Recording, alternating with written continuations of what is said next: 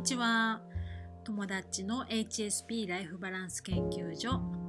オランダより二宮友がお届けしてます。今日のテーマは許せないことはありますか？ってことでお話ししようと思います。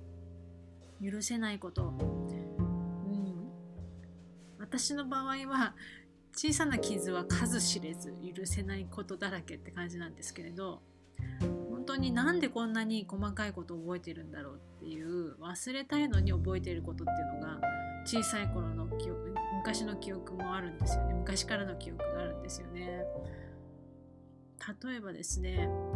まあ、幼稚園の時本当に食べ物の好き嫌いが多くてですね。なのに私の母は毎回ねあの分かっていて嫌いな野菜を必ずね入れてくれてたんですよね。あのお弁当にね。彩りがね綺麗だからとか言ってね 入れてくれてたんですけど幼稚園の先生がものすごく厳しくてですね絶対食べ終わるまで全部食べ終わるまで返してくれなかったんですよ。なんでね私はねしょっちゅうねみんなが帰ったみんなが帰った教室に先生と2人だけ残ってあの夕方まで 夕方までですねあの口をむしゃむしゃしてですねあの食べてました。でね夕方夕日を見ながら帰るんですけど帰ったらまたねすぐに夕食を食べるっていうねもうねこれね忘れたくても忘れられないんですよねこの記憶がね。あとはですねうんそうですね。あよくですね風邪をひくといけないからこれあったかいから着てって言ってですね冬場になるともうチクチクするセーターを着せられるのがものすごく嫌で、ね、もう普通のねもうウールのセーターじゃなくてねもう綿でいいよと。コットンの方がいいよって私は思ってたんですけどね。なんで大人はこんなチクチクする服が好きなんだろうって。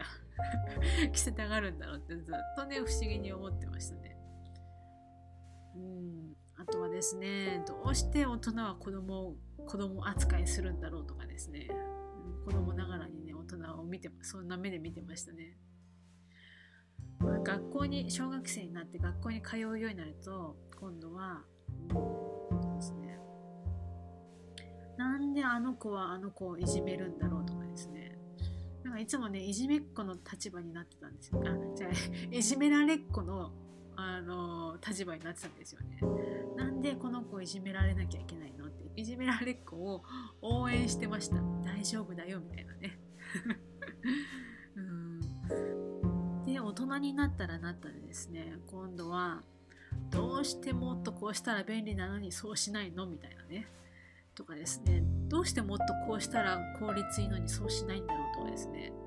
世の中の理不尽なこととか不平等な世の中に不満だらけだったんですよね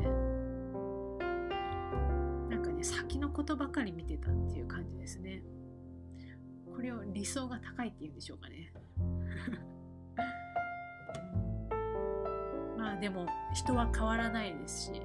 社会もねそんなにすぐ変わらないしでもねやっぱり人とかね社会にね異常に期待していたんですよね。でも時が来たらね必要に迫られてその人とかその社会その社会のタイミングでね変わっていくんだなっていうのがね、うん、最近のねニュースを見ててもねわかるんですけどまさに太陽と風の話を思い出しますね。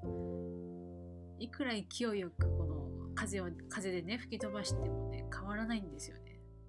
その人やねその社会のタイミングで必要があったら必要を感じたら変わっていく、え、必要と感じないままであれば変わらないと、まあ、おかしな問題を無視するわけではないんだけれどもいい意味で放っておくと。で許せない思いの裏にある自分の望みは何か。そして自分にできることにフォーカスする。これに尽きるなと思ってます。意外と自分の望みに気づけないことってないですか？不満はあるのに気づけないんですよね。私はそうでしたね。今もねまだあると思います。そういう時にね思うのが不満を覚えさせてくれる状況や人がいたらラッキーと。それに対して感謝です。なんでかってあの不満の裏にある私の望みを教えてくれる存在ですからね。その不満を覚えさせてくれる状況とか人とかっていうのはね。なんてことを最近は考えながら過ごしてます。以上私の独り言でした。今日はこの辺で。一日を。Do it!